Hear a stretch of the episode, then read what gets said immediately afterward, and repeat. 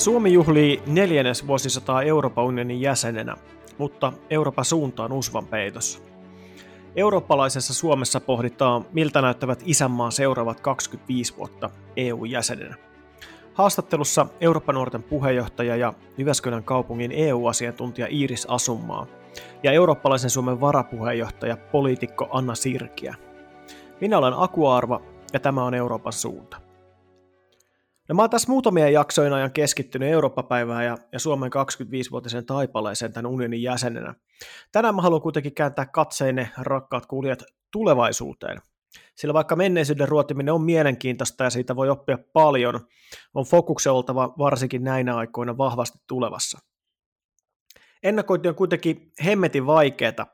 Sen todistaa varsin oivallisesti tämä koronakriisi, jonka mahdollisuus oli kaikkien tiedossa, mutta siitä huolimatta kriisiin varautumisessa epäonnistuttiin lähes jokaisessa maassa. Meistä riippumattomien ulkoisten kriisien ennakointi on tietysti oma lukunsa, mutta yllättävän haastavalta vaikuttaa myös ennakointi politiikassa. Poliittiset päätöksentekijät on nimittäin riippuvaisia äänestäjien tuesta ja tämä tuki on luonteeltaan paitsi ailahtelevaa ja oikukasta, myös valitettavan usein epäjohdonmukaista. Euroopan komission entinen puheenjohtaja Jean-Claude Juncker tiivistää asian hyvin suora lainaus alkaa. Tiedämme, mitä pitäisi tehdä, mutta emme tiedä, miten tulisimme uudelleen valituksi, jos teemme sen. Suora lainaus päättyy. Tätä aforismia on siis monet poliitikot käyttäneet niin Suomessa kuin maailmallakin, kun on kohdattu vaikeita päätöksiä ja pohdittu tulevaisuutta. Myös monet nationalistiset populistit ja EU-kriitikot on käyttänyt tätä lainausta esimerkkinä siitä, miten omaa etua ajattelevat korruptoituneet poliitikot keskittyvät lähinnä uudelleenvalintaansa. Ää, mun mielestä poliittisessa ennakoinnissa ja varsinkin tässä Junckerin kuuluisassa lainauksessa on paljon syvällisempikin sanoma, joka ei ole niin kyynistä kuin, kuin populistit haluaisivat sinun uskovan. Juttu on nimittäin niin, että hyvällä poliitikolla on oltava jonkinlainen visio, motiivi tai maailmankuva, jota hän työssään edistää. Taitava poliitikko, joka ei siis aina välttämättä ole hyvä poliitikko, taitava poliitikko, jolla siis populistit myös usein on, taas osaa suhteuttaa tämän vision äänestäjien ja muiden poliitikkojen ja poliittisten ryhmien näkemyksiin. Aina hyvät poliitikot ei, ei löydä yhteisymmärrystä ja, ja äänestäjien näkemykset ja toiveet tulevasta ei täysin kohtaa. Populistien, nationalistien ja muiden helppoheikkien vastaus tähän, tähän dilemmaan on mukautua tietyn kansanosan tahtotilaa ja, ja edistää sitä joko retorisesti tai todellisesti työssään. He löytää tehokkaasti sen pienimmän yhteisen nimittäjän, jolla vedota ihmisten tunteisiin ja tarpeisiin. Tällaisia on esimerkiksi turvallisuuden tunne ja muutoksen pelko. Hyvät poliitikot taas pyrkii paitsi perustelemaan äänestäjille se ajamansa politiikan hyvät ja huonot puolet, myös hakemaan kompromisseja muiden kanssa, jotta me pystytään ottamaan hallittuja askelia eteenpäin tämä kompromissien jalotaide, joka populisteista, nationalisteista ja itsevaltaisista johtajista tuntuu vastenmieliseltä, on demokratian kannalta äärimmäisen tärkeä esimerkki. Mä sanon sen Junckerin lainauksen vielä kerran. Tiedämme, mitä pitäisi tehdä, mutta emme tiedä, miten tulisimme uudelleen valituksi, jos teemme sen. Tämä, tämä lausahdus kuvaa myös Euroopan unionin suurta dilemmaa. Me tiedetään, että ylikansallinen yhteistyö tarjoaa vastaukset avaimet, vastauksen avaimet moniin viheliäisiin ongelmiin, joita kansallisvaltiot kohtaa tänä päivänä ja tulevaisuudessa. Ilmastonmuutos, globalisaation jälkeensä jättämät ihmiset, sodat, pandemiat ja suurvaltojen väliset ristiriidat ei siis ratkee kääntämällä katsetta sisäänpäin.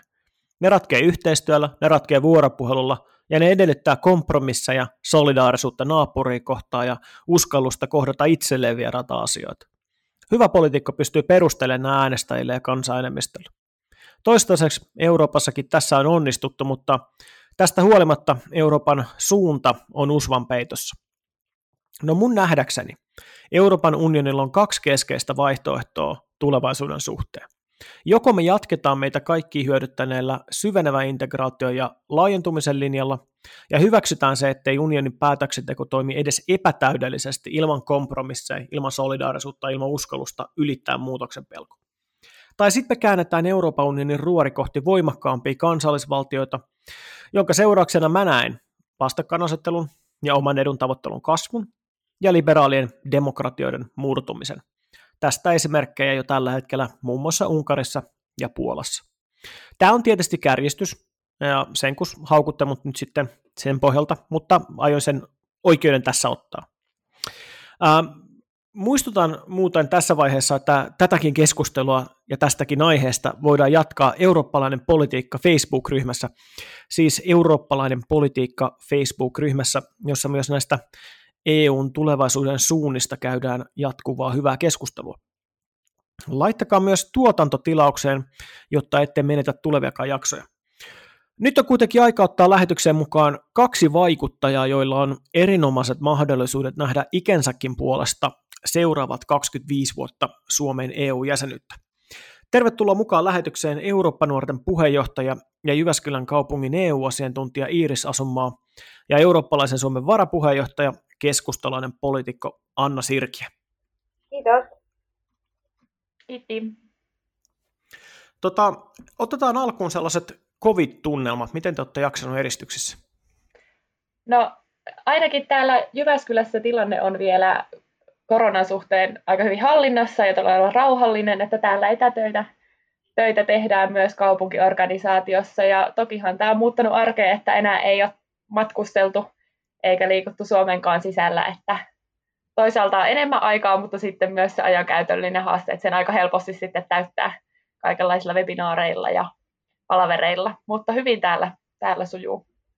Mites Anna? Joo, ihan mukavasti. Että mullahan kävi sillä tavalla, että jäin tänne Helsinkiin jumiin ja koin Uudenmaan eristyksen ja kaikkea muuta mukavaa. Että historiallisia aikoja eletään, sanotaanko näin.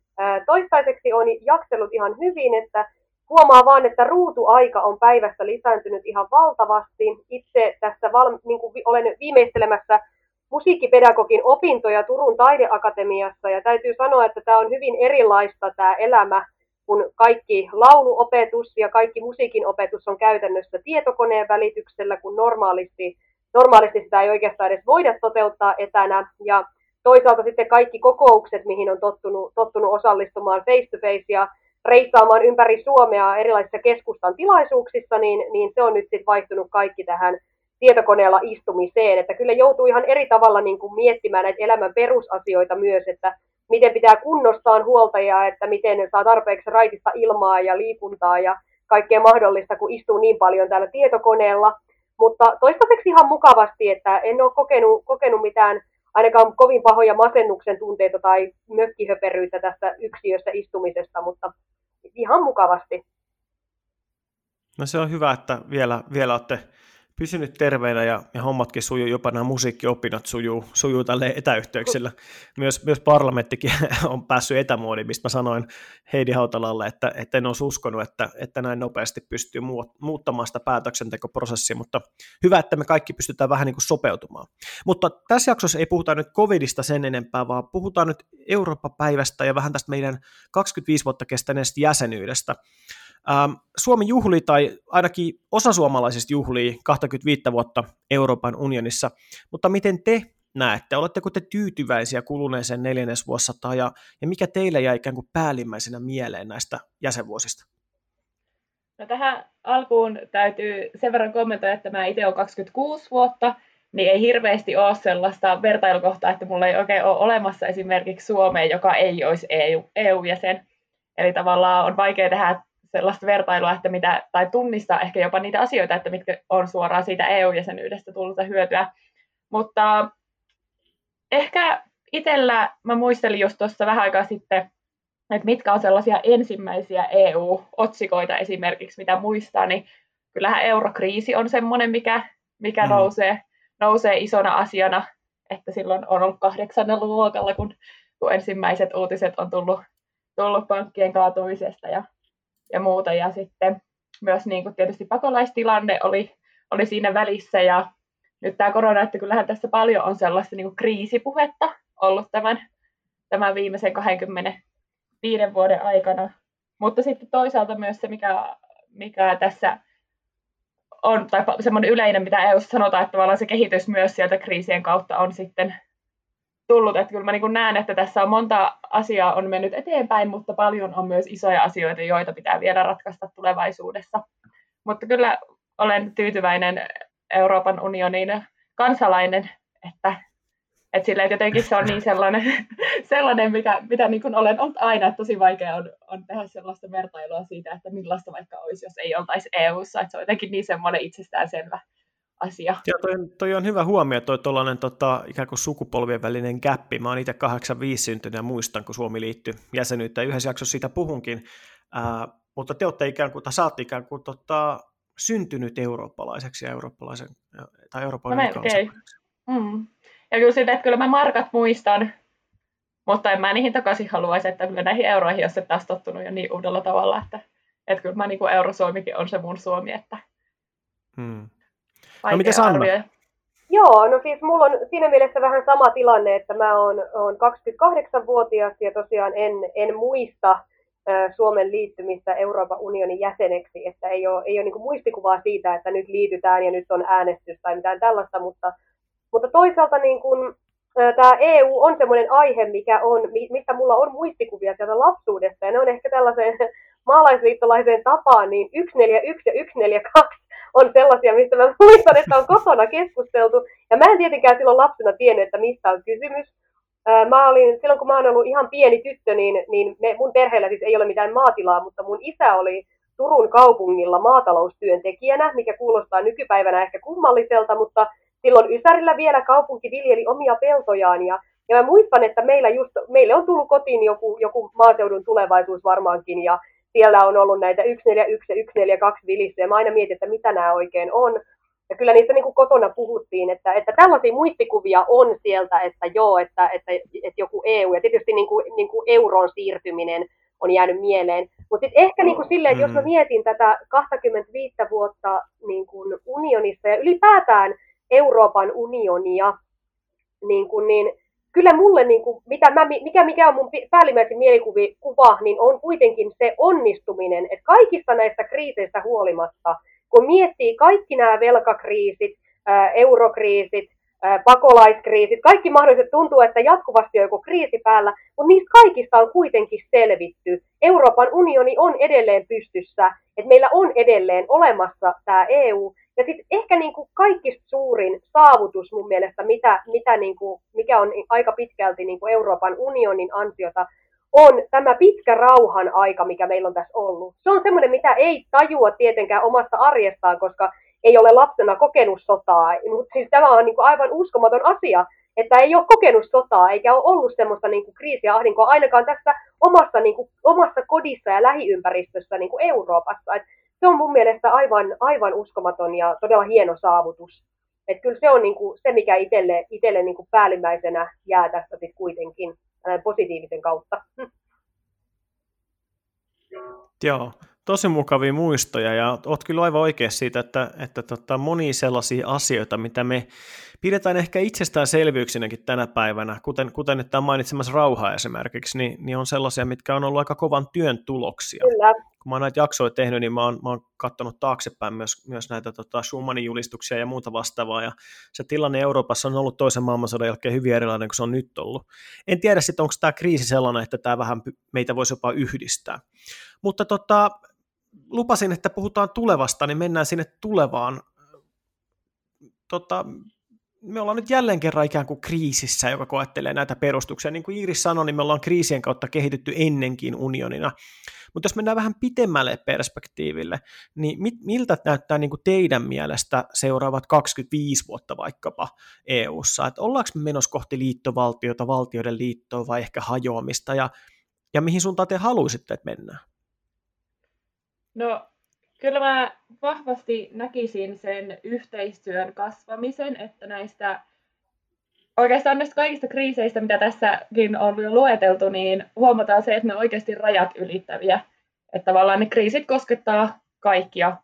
Ja varsinkin tämä koronakriisi näyttää sen, että niin kuin vielä globaalisti, että ei se katso sitä, että onko meillä, meillä mikäkin maan raja missä kohdalla, että tavallaan se, että en, en näe, että olisi mitenkään mahdollista jotenkin jatkaa kansallisvaltioina tai ilman tätä eurooppalaista yhteistyötä, että näen, että nämä, etenkin tämä koronakriisi on varmasti sellainen, mistä me ei päästä ulos ilman koordinaatioa ja ilman yhteisiä toimintoja, ja sitä kautta niin kuin, uskon, että tämä myös toimii sellaisena vahvistuksena sille, että sitä yhteistyötä tarvitaan.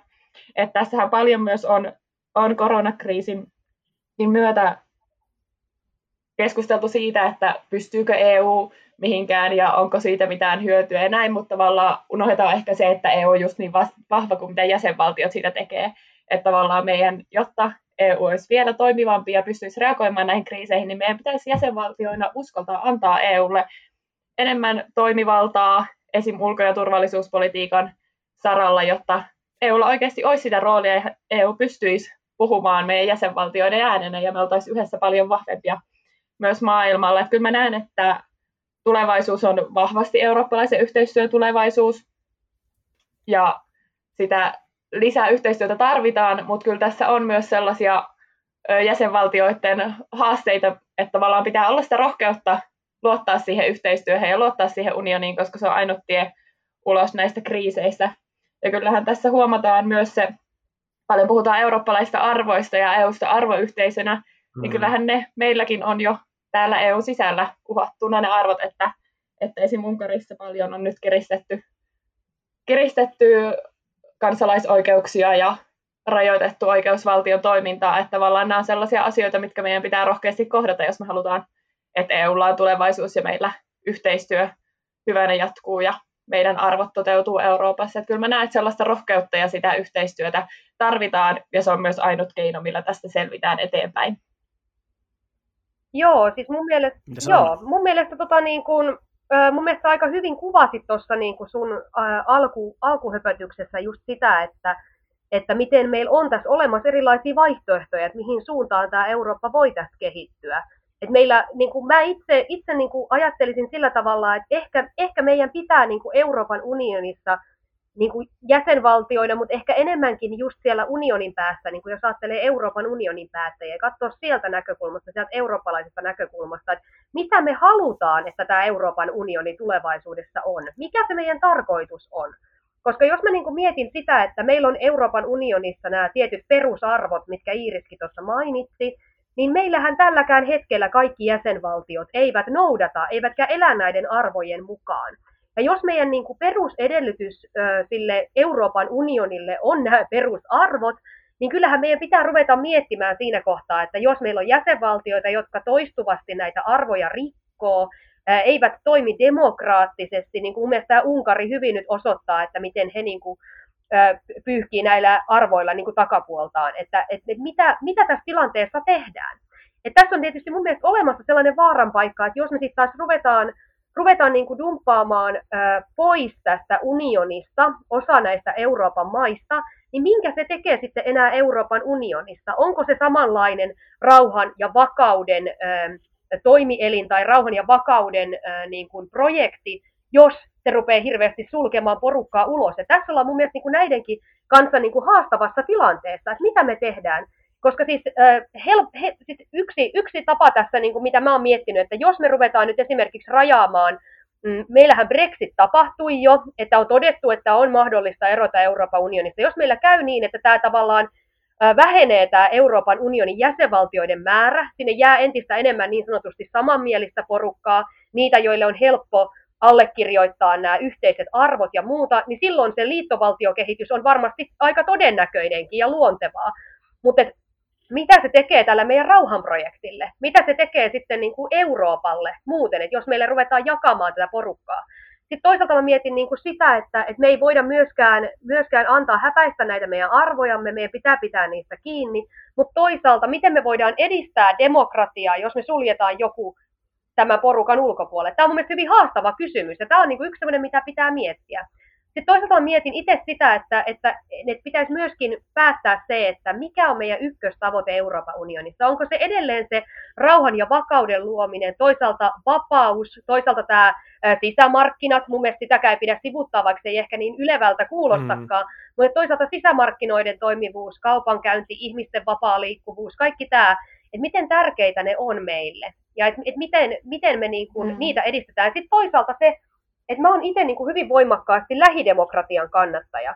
Et mun mielestä ihan hyvin voidaan niin kuin syventää yhteistyötä Euroopan unionissa tietyillä osa-alueilla, mutta meidän pitää myöskin miettiä, että mikä on järkevää edelleen säilyttää kansallisvaltiotasoisessa päätöksenteossa että niin kuin tehdä tätä rajausta ehkä vähän uudelleen, koska musta tuntuu, että tässä on aika paljon tätä, että sisämarkkinoiden toimivuuden perusteella tai sillä perustellen on aika paljon laajennettukin unionin toimivaltaa pikkuhiljaa sellaisille osa-alueille, mihin se ei välttämättä tarvitsisi ulottua.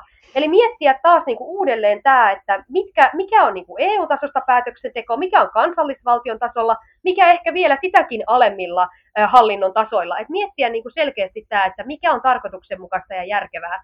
Et kyllä tämä, niin kuin mä, mä toivoisin, että tällaista keskustelua käytäisiin enemmän ja mietittäisiin, että mikä, mikä, on niin kuin, mikä on mielekästä. Mä itse toivoisin, että Euroopan unioni edelleen säilyy tulevaisuudessakin, ja että meillä on tämä eurooppalainen yhteistyö. Mä koen itseni hyvin vahvasti eurooppalaiseksi, ja mä, niin kuin, mä pidän tästä. Mä, mä, mun mielestä eurooppalaiset arvot on äärimmäisen tärkeitä arvoja, ja mä haluan, että niitä edistetään maailmassa laajempikin, koko Euroopassa ja myös muualla. Eli mä toivon, että tämä jatkuu, että en mä halua mitään EU-hajoamista, mutta mun mielestä semmoinen niin kuin, äh, harkinta, semmoinen kriittinen arviointi, mitä me ollaan tekemässä, mihin me ollaan menossa, niin sellainen ehdottomasti tarvitaan. Siinä tuli erittäin voimakasta linjasta. Pari asiaa haluan tuossa tarttua nyt heti kättelyssä, mitä Anna sanoi. yksi on, yksi, yksi on tämä niin kuin arvopohja, mi- mihin Iiriskin viittasi, on niin kuin, mitä Unkarissa tapahtuu, ja että voidaanko tällaisia maita sulkea pois, ja, ja mitä sitten tapahtuu, mm. jos ikään kuin kaikki erimieliset laitetaan pihalle, mm. ja mennään vaan hymisten eteenpäin sen samanmielisen joukon kanssa, niin tämä on kiinnostava kysymys. Tähän astihan on tehty niin, että, että on yritetty melko pehmeästi painostaa esimerkiksi Unkaria, Puolaa, näitä muita maita, mutta se ei tunnu toimivan. Nyt tämän covid-kriisin varjolla Orban on käytännössä julistautunut diktaattoriksi, voi varmaan sanoa ihan suoraan. Kyllä. Eli, eli tota, oletko Iiris samaa mieltä Annan kanssa, että, että tota, pitäisi, tai että tämä ansaitsee aika tiukan pohdinnan, että mitä näille maille tehdään? Kyllä, mä oon tuosta ihan samaa mieltä, että meillä pitäisi olla prosesseja ja sellaisia ö, toimivampia mekanismeja, millä me voidaan kannustaa ja ohjata jäsenmaita ja myös sitten niin kuin ihan asettaa tavallaan rajoja sille, että miten jäsenmaissa voi toimia.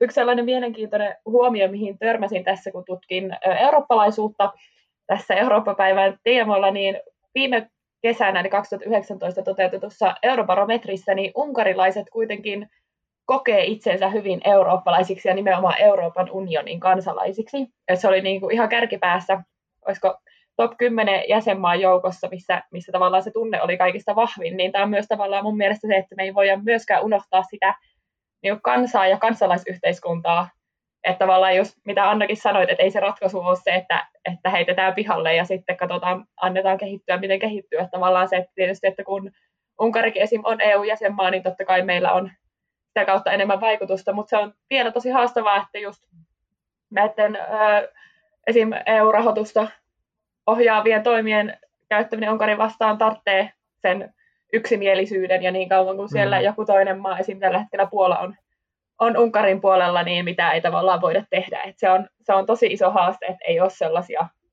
tarpeeksi vahvoja toimia, mitä EU tässä voi käyttää. Just näin.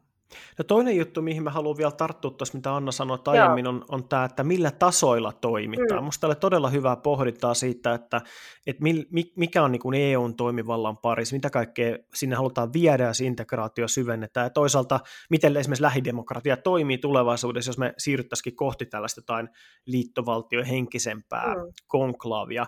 Ää, mitä te jättäisitte sitten EUn päätösvallan ulkopuolelle, ja onko jotain, mitä sieltä nyt pitäisi ottaa pois? Um, no, kyllä mä niin kuin näkisin sillä tavalla, että, että niin mentäisiin mentäis tämän periaatteen mukaan, että, että päätetään mahdollisimman lähellä ihmistä. Että kyllä mun mielestä niin kuin, niin kuin ihan jo, jos mä ajattelen niin kuin täältä lähtee niin kuin Suomenkin tasolta, niin meilläkin on sellaista, niin kuin, sellaisia äm, politiikan osa-alueita. Mun mielestä on niin kuin hyvin vaikea nimetä jotakin yhtä, mutta niin kuin esimerkkinä haluan kertoa, että meillä jo Suomessa on sellaisia politiikan osa-alueita, mitkä voitaisiin tai ehkä jopa pitäisi päättää maakuntatasolla, puhun nyt esimerkiksi ihan jostakin tällaisista, lähdetään vaikka talvirengaspakko e, esimerkiksi. Meillä Etelä-Suomessa ei ole koko talvena nyttekään nähty niin kuin lunta eikä pakkasta, ja toisaalta sitten taas Lapissa on edelleen hange tälläkin hetkellä. Et esimerkiksi niin kuin tällaiset asiat saattaa olla, että on järkevämpi päättää vaikka maakuntatasolla. Tämä nyt on typerä esimerkki, mutta kertoo vaan niin kuin siitä, että, että niin kuin näitä hallinnon tasoja mun mielestä kannattaa miettiä, ja kaikki, mikä meillä tällä hetkellä toimii, niin ei tarkoita, että se on kiveen hakattu. Et mun mielestä niin tätäkin, tätä voitaisiin miettiä. Et Euroopan, Euroopan unionissa ehkä niin mä toivoisin, että keskityttäisiin enemmän toisaalta niihin sisämarkkinoihin, tavallaan siihen niiden toimivuuteen, että se on niin kuin mielestäni hyvin olennainen asia, ja niin kuin, niin kuin tämä talouspuoli, se on todella tärkeä. Sitten toisaalta tieteen edistäminen, mun mielestä tämä yliopistojen välinen yhteistyö on aivan järjettömän tärkeää siinä mielessä, että meillä ei ole mitään järkeä, että jokaisessa niin kuin eurooppalaisessa yliopistossa keskenään tehdään niin kuin, niin kuin päällekkäistä tutkimustyötä. Se on niin kuin ihan älyttömän hyvä, että yliopistot tekee yhteistyötä. Esimerkiksi niin kuin tiede ylipäänsä on hyvin tärkeä, tärkeä osa-alue. Sitten toisaalta mun mielestä niin kuin, äh, tämä kehitysyhteistyö, mä mietin äh, pakolaiskriisien hallinta, tämähän kaikki, niin kuin mun mielestä meillä niin kuin mennään ihan väärässä järjestyksessä, niin kuin mietitään tätä esimerkiksi tätä pakolaiskriisitilannetta vaikka, niin meidän pitäisi niin kuin nimenomaan puuttua niihin juurisyihin, eikä olla hoitamassa sitten miettimässä, että miten raja pidetään kiinni, kun tuolta jengiä alkaa niin kuin valua. Et ei, se ei niin kuin ratkaise sitä itse ongelmaa. Et just nimenomaan tällaisiin mm. isoihin kysymyksiin, mihin niin kuin Suomikin on liian pieni yksinään, ratkaisemaan niin kuin vaikka esimerkiksi väestöräjähdysongelmaa ja köyhyysongelmaa Afrikassa, niin sen sijaan Euroopan unioni on sen kokoinen, että se voi niin kuin tällaisia miettiä. Sitten tietysti ilmastonmuutos, ehdottomasti kysymys, johon vaaditaan niin kuin globaaleja ratkaisuja, joissa niin kuin Euroopan unioni on varteen otettava keskustelija niissä keskustelupöydissä, missä niin kuin yritetään saada myöskin muut tähän mukaan, koska mehän ollaan niin kuin pieni tekijä, mutta sitten vielä niin kuin kaikki muut. Tämä on niin kuin mun mielestä semmoinen niin kuin järkevä, järkevä taso tässä niin kuin globaalissa politiikassa. Niin kuin tämmöisiä niin kuin nyt, mä, tämä nyt meni vähän tällaiseksi tajunnan virraksi tämä mun, tämä mun puhelu, mutta, mutta niin kuin, oikein, ta, oikein yritän tässä hakea sitä, että niin kuin meidän pitäisi niin kuin jokainen, jokainen asia niin kuin erikseen harkita, että mille tasolle tämä kuuluu ja miettiä tämä niin kuin uudestaan, että tämä on tarkoituksenmukaista tämä niin kuin toiminta. Mm, mm. No mitä Siiris? No, mä oon Annan kanssa aika samoilla linjoilla. Mä itse asiassa haluaisin sen verran haastaa meidän suomen kieltä, eli kun puhutaan subsidiariteettiperiaatteesta, joka on ihan hirveä sanahirviö, niin Suomessahan me se käännetään läheisyysperiaatteeksi, jossa tavallaan heti tulee se, että mahdollisimman lähellä sitä ö, ihmistä tehdään ne päätökset. Kun Irlannissa vaiheessa, niin siellä se kääntyy enemmän niin kuin järkevyysperiaatteeksi, eli tavallaan, että tehdään ne päätökset sillä tasolla, missä se on järkevää, mikä toisaalta on usein sama asia, mutta ehkä vähän erilainen lähestymiskulma tähän niin kuin, ö, läheisyys- ja demokratiakeskusteluun. Ja kyllä mä olen niin ihan samaa mieltä, että ilmastonmuutos on ehdottomasti sellainen asia, missä EUlla pitää asettaa minimitasoja, totta kai niin kuin aina voidaan tehdä jäsenmaissa sitten niin kuin korkeampia tavoitteita ja, ja muuta, mutta tavallaan nämä niin globaalit haasteet, mitä voidaan ratkoa yhdessä, esimerkiksi just ö, pakolaisten lähtemissyyt kehitysavun kautta, ja sitten taas ihan niin kuin globaali maailmanpoliittinen tilannekin on tällä hetkellä aika huolestuttava ja vaihteleva, niin totta kai meillä on EUna yhdessä kaikkien jäsenmaiden äänenä paljon isompi sanavalta kuin, kuin yksittäisten maiden johtajien kautta, mikä tällä hetkellä on musta vielä hassua, että meillä samoja ydinasesopimuksia allekirjoittaa EU ja esimerkiksi Saksa ja Ranska. Että tavallaan mm. se, että niin luotettaisiin ja annettaisiin sitä, koska silloin me saadaan sinne EUn taakse niin paljon enemmän sitä voimaa. Mutta ehdottomasti niin kuin se, että sitten taas jos mietitään vaikka EU-toimintaa ohjaa vahvasti budjetti. Jos me sieltä mietitään isompia kohesiopolitiikka ja toi maatalouspolitiikka on taas sellaisia asioita, mitä mun mielestä pitäisi tuoda enemmän sinne kansalliselle tasolle, koska meillä esim. kohesiopolitiikassa jokaisessa jäsenmaassa on tosi erilaisia tarpeita. Niin, niin, että tavallaan just se, että mikä, missä menee se raja ja missä mm. menee se tasapainoilu, että mikä on järkevää päättää milläkin tasolla. Ja myös ehkä näistä, näistä kriiseistä toivoisin myös sitä, että sitten taas kun tilanne tästä rauhoittuu, niin ei tavallaan tuudittauduta siihen, että nyt taas menee hyvin, vaan kehitetään niitä valmiuksia ja just sitä päätöksentekomenettelyä ja millä tasolla päätetään, koska sitten taas kun meillä tulee se haastava tilanne eteen, niin tietenkään ei toivota, että se tykkää johonkin siihen, että onko nyt jäsenmaalla vai EUlla valta, valta sitten tehdä niitä ratkaisevia päätöksiä. Mm.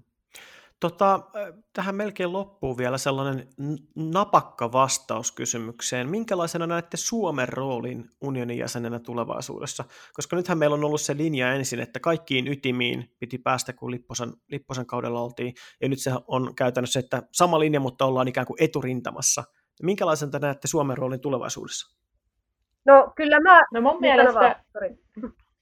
Niin, että mun mielestä Suomi voisi ottaa vielä selkeästi vahvempaa, vahvempaa roolia EU-ssa, varsinkin tässä nyt, kun Saksassa on on valta vaihtumassa ja, ja muutenkin Brexitin jälkeen ehkä haetaan vielä vähän niitä, niitä asemia, niin jotenkin meillä Suomessa on niin paljon sellaista esim. ilmastonmuutoksen torjuntaan liittyvää hyvää, jota me voitaisiin paljon enemmän viedä, viedä EU-tasolla eteenpäin. Ja ollaan monessa asiassa tosi pitkällä.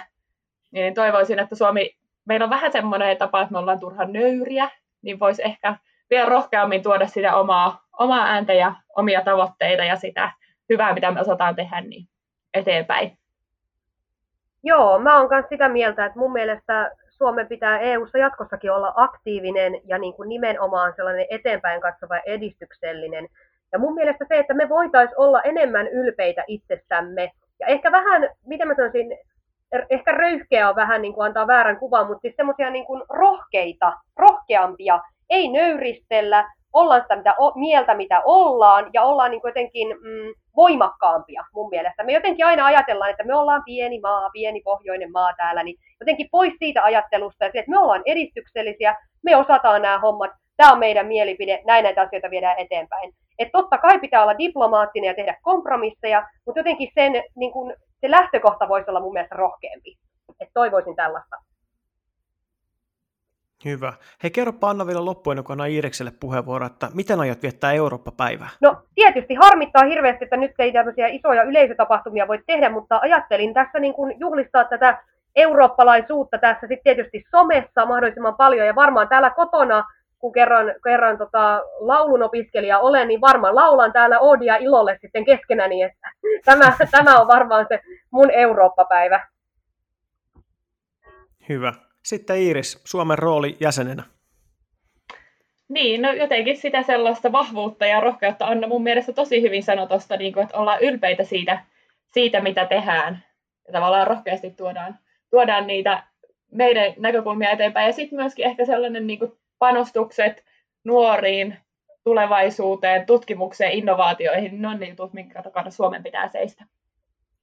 Entä miten aikoo Eurooppa-nuorten puheenjohtaja viettää Eurooppa-päivää ja mitä nuorilla on luvassa juhlan kunniaksi?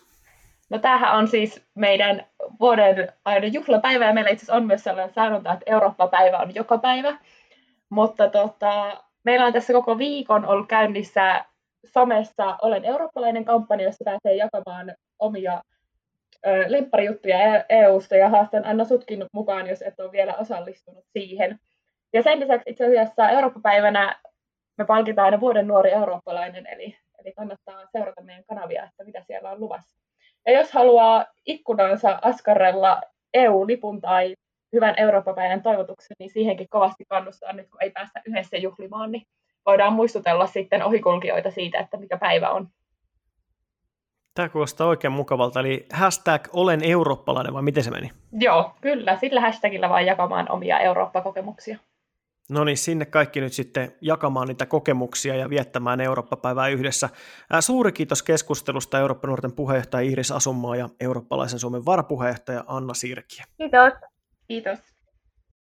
Tässä jaksossa keskusteltiin Euroopan suunnasta ja tulevaisuudesta teema, jonka ennustaminen ei varmasti ole kaikkein helpointa.